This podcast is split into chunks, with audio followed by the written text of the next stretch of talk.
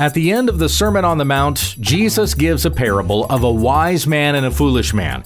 The wise man is the one who hears the word of Christ and does it. The foolish man goes to destruction when we understand the text.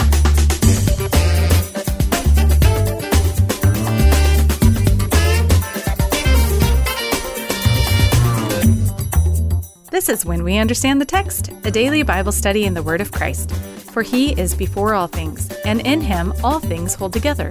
Tell your friends about our ministry at wwutt.com.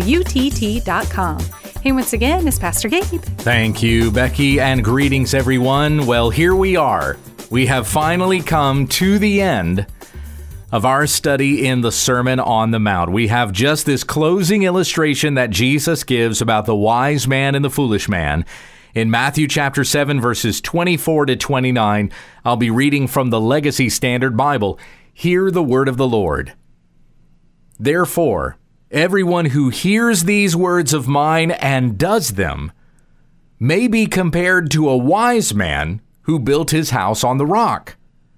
And the rain descended, and the rivers came, and the winds blew and fell against that house, and yet it did not fall, for it had been founded on the rock.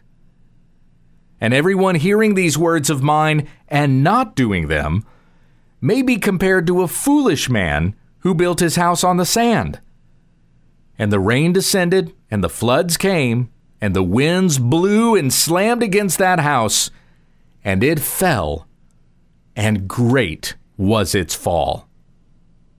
Now it happened that when Jesus had finished these words, the crowds were astonished at his teaching for he was teaching them as one having authority, and not as their scribes. And so we come back again to this final illustration, a closing parable of sorts. Now, it's often said that the parables of Jesus don't begin until Matthew 13, and that's certainly true. That's where the parables are, like you have a, a large grouping of parables in one chapter. But really, this is a parable that closes out the Sermon on the Mount regarding the wise man and the foolish man. We start with Jesus making the statement of everyone who hears these words of mine and does them will be compared to a wise man. So we have the wise man in verses 24 and 25, and then you have the foolish man in verses 26 and 27, and then we finish with the crowd's reaction to Jesus' words in verses 28 and 29. So starting here with this word about the wise man. And notice that the man who is wise is the one who hears the word of God and does it. He doesn't just hear, but it changes his life. He hears these words and he does them. And this really goes right back to the very beginning of the Sermon on the Mount. If you'll remember, at the very start, before we even get to the first quotation from Jesus, we have in verses 1 and 2. Now, when Jesus saw the crowds, he went up on the mountain, and after he sat down, his disciples came to him, and he opened his mouth and began to teach them, saying, This is not Jesus speaking directly to the crowds. The crowds are certainly there, and they definitely hear Jesus' words. But who Jesus is talking to is his disciples. That is a word that literally means learner. They are there to learn. The rest of the crowds are not there to learn. They are there because they've seen the miracles. And so they're following after this guy because they want to see more miracles. The disciples learn from the word. The crowds are simply astonished by the word. Okay, that's what we get in verses 28 and 29. Those are going to be the bookends to the Sermon on the Mount. The two verses at the very beginning saying that Jesus addresses his disciples, and then the words at the very end saying what the reaction of the crowds are, those who are not his disciples. But his disciples are going to be those who hear the word of God and will do them. They've learned from what it is that Jesus has said. And remember what we had considered at the very beginning of the Sermon on the Mount about what we're reading here. What is this sermon? It is the very message of the kingdom that has been said to us. Jesus' followers, his servants in his kingdom, will live like this. That's what we've had in the Sermon on the Mount. It is the address to the king's people. As Martin, uh, Martyn Lloyd Jones has said about the Sermon on the Mount, you cannot expect that you can say the Sermon on the Mount to a person who is not a believer and that they will live by it. They can't. Their hearts have not been transformed to live by this. And so Lloyd Jones says to say this to a person and expect them to abide by it is even a kind of heresy. Because uh, the person, the only person who can live according to these words is the person who actually belongs to Christ, who is actually a citizen of his kingdom. So, this is how Jesus' citizens in his kingdom will be. And so he says of exactly them, those disciples, those who have learned, those who have heard the word of God, they are the ones who listen and do the word. Everyone who hears these words of mine and does them may be compared to a wise man who built his house on the rock. And the rain descended, and the rivers came, and the winds blew and fell against that house, and yet it did not fall. All of this weather fell against the house, but the house did not fall, for it had been founded on the rock. Now that's an example that that you know that's not just going back to Bible times. That's a real world example that we can see demonstrated even in the world around us. The strongest houses are those that are built on strong foundations. You know this. It's why a good constructed house is going to be built on a rock of some kind. Now, it may be that the house is literally built on rock, or they may have had to artificially create the rock through concrete, right? A concrete slab that this house has been constructed upon. And those that are built firmly upon a strong foundation are the houses that will stand against all the stuff that can be thrown at it. Surely there is the kind of weather that will topple a house, but for the most part, a house that is built on a rock will not topple in the storm. The rain descended, the rivers came, the winds blew and fell against that house, but it did not fall because it had been founded on the rock. And what is our rock, my friends? The rock is Christ. Now, this is a very important thing to remember. I'm going to go ahead and, and kind of give you a spoiler. Hold on to this this description of the rock, because where else do we have the reference to a rock in the Gospel of Matthew? Matthew chapter 16, where Jesus says, On this rock I will build my church, and the gates of hell will not prevail against it. I'm just telling you to hold on to that.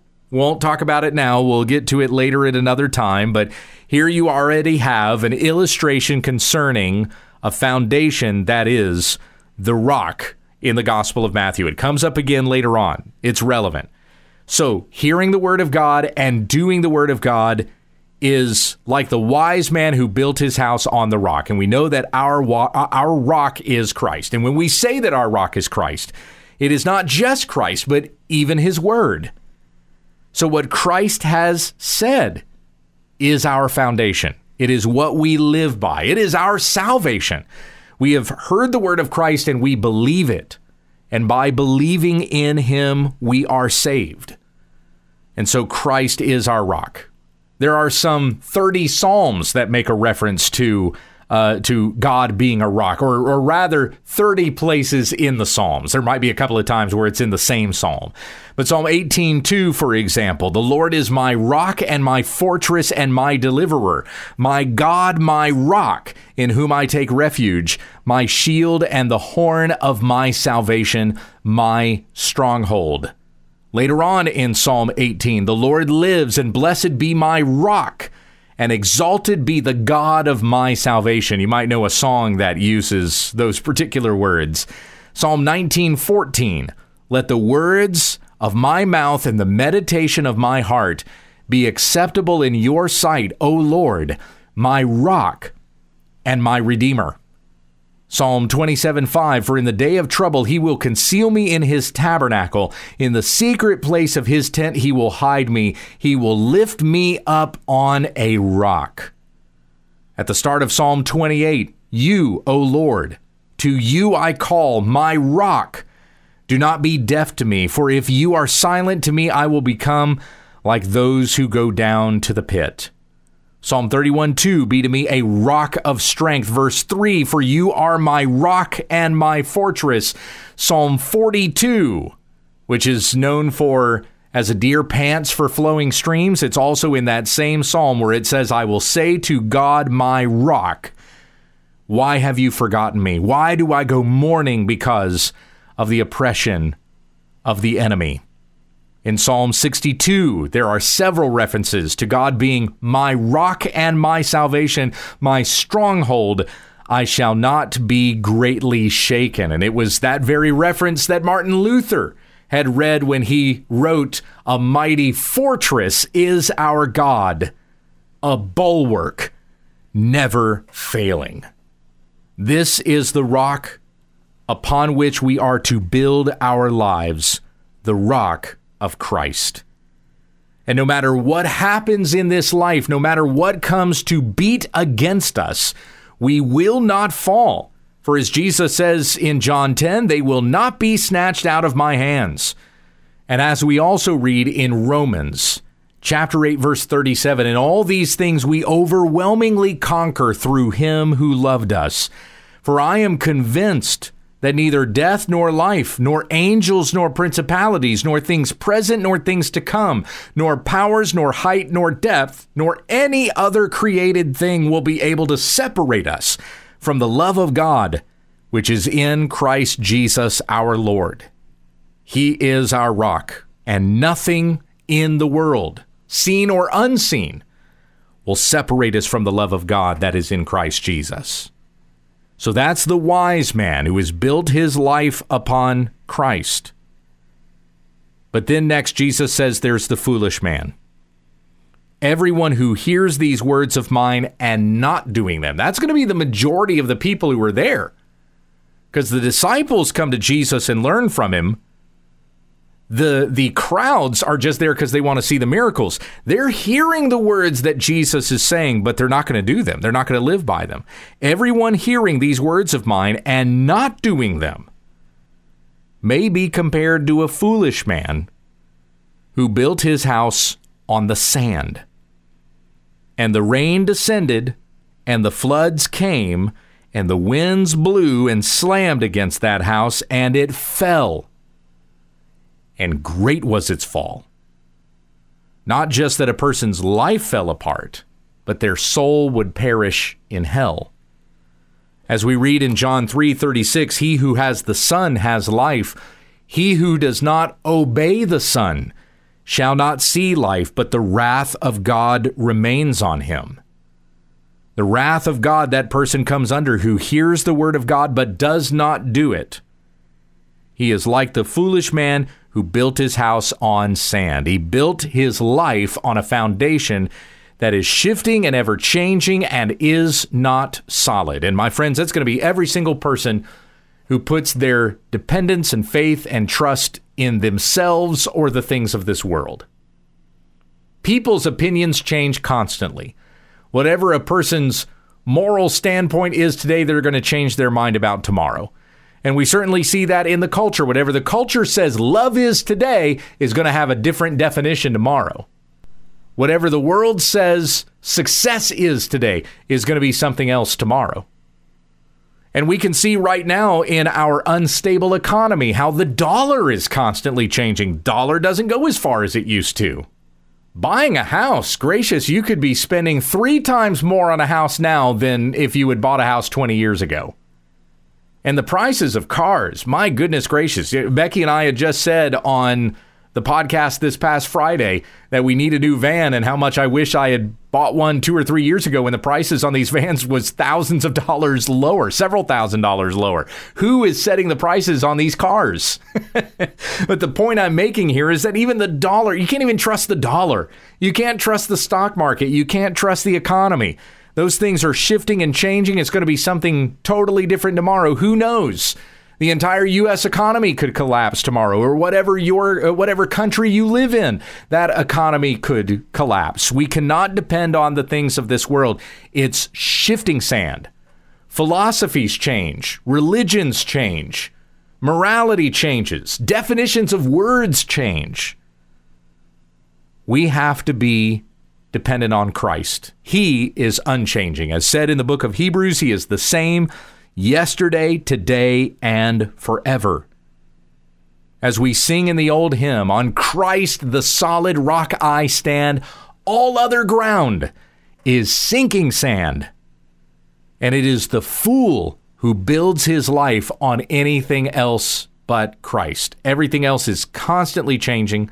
And everything that is of this world, whether it be an ideology, a religion, or something material, all of this stuff is ultimately coming to an end. It doesn't last. It's all perishing. You can feel it in your body right now. You know your body is not holding up. And so everything else in this world is transient, it's temporal, meaning it's temporary. It is here today and it's going to be gone tomorrow. We cannot depend on anything that is in this world. The Bible even tells us that the world is coming to destruction, that the fires of God are being stored up in the heavens for that day when Christ comes back to judge the world in righteousness, and the world will be consumed. All that is in the world will be burned up. It is only in Christ that we will be saved, that we are forgiven, that we are saved, that we have the promise of everlasting life in glory. The foolish man doesn't look to Christ, he looks to himself, he looks to the world, he looks to drugs and alcohol, he looks to sexual fantasies and the appetites of his flesh. He looks to success, fame, fortune, whatever it might happen to be, whatever he whatever is the measure of his success in this world, he tries to run to those things. And he will fall and great will be his fall. For as Jesus says in Luke 9, what does it profit a man if he gains the whole world and loses his soul. Not even the man who gains the whole world can save himself. So, how much less you and me? The person who tries to build his life on anything other than Christ will fall, and great will be his fall. And this goes right back to what we read yesterday in verses 21 to 23. The one who says, Lord, Lord, and Jesus says to him, Depart from me, I never knew you you who practice lawlessness. There's something else regarding that that I wanted to read yesterday, and I just I forgot to mention it at the end of the broadcast. So let me do that here in just a moment. But first, let's conclude with this final pair of verses, 28 and 29. Now it happened that when Jesus had finished these words, the crowds were astonished at his teaching, for he was teaching them as one having authority and not as their scribes. They were astonished at his teaching, but once again, as I said earlier, they're not driven to obey what it is that God has said. The majority of the people there were not going to follow. Going back to what Jesus said about the narrow gate, few will find the way that leads to life. Many will find the broad way that leads to their destruction. Jesus speaks with authority. And how, why is it that Jesus speaks with authority? Because what he speaks is God's word. This is the word of God that has come from the God man who spoke to his people once again from a mountain. As I said to you at the start of our study in the Sermon on the Mount. Okay, I said there was something that I wanted to finish with. I wanted to read to you here. This kind of brings in uh, both what we read yesterday, not everyone who says to me, Lord, Lord, will enter the kingdom of heaven, and what we finish with here, this parable about the wise man and the foolish man.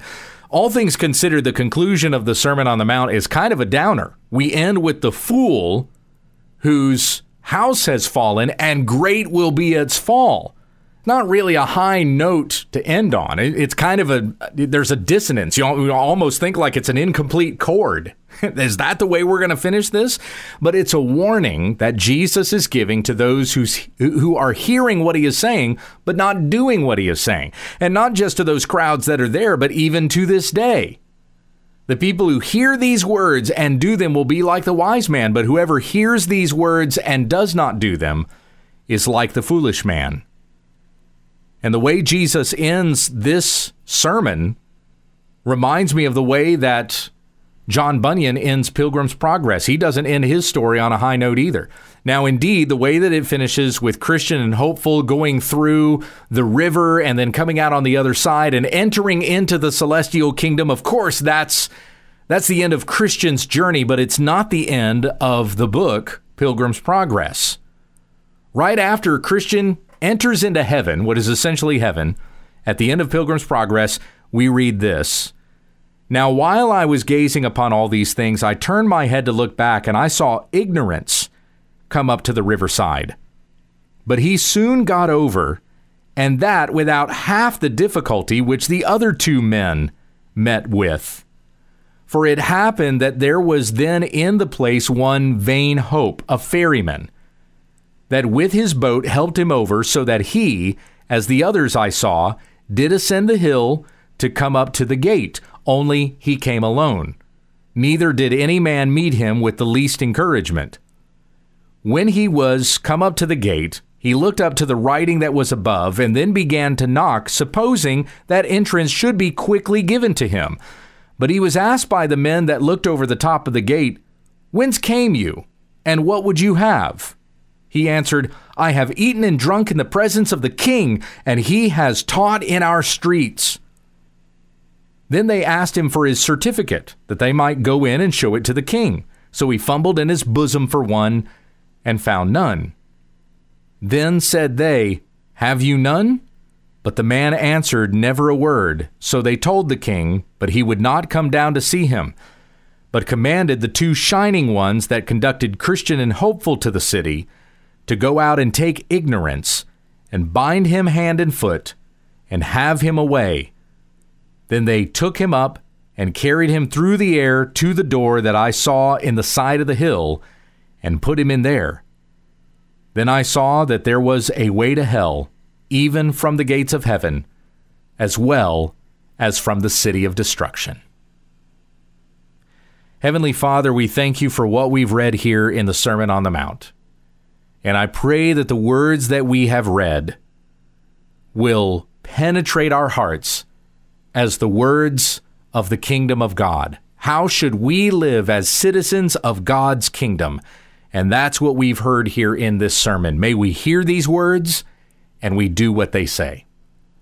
For those who have heard these words and they don't know what to do with them, I pray that hearts would be convicted, that those who do not know Christ would turn from their sin and their fleshly ways and the ways of this world, they would turn to the Lord Jesus Christ and live.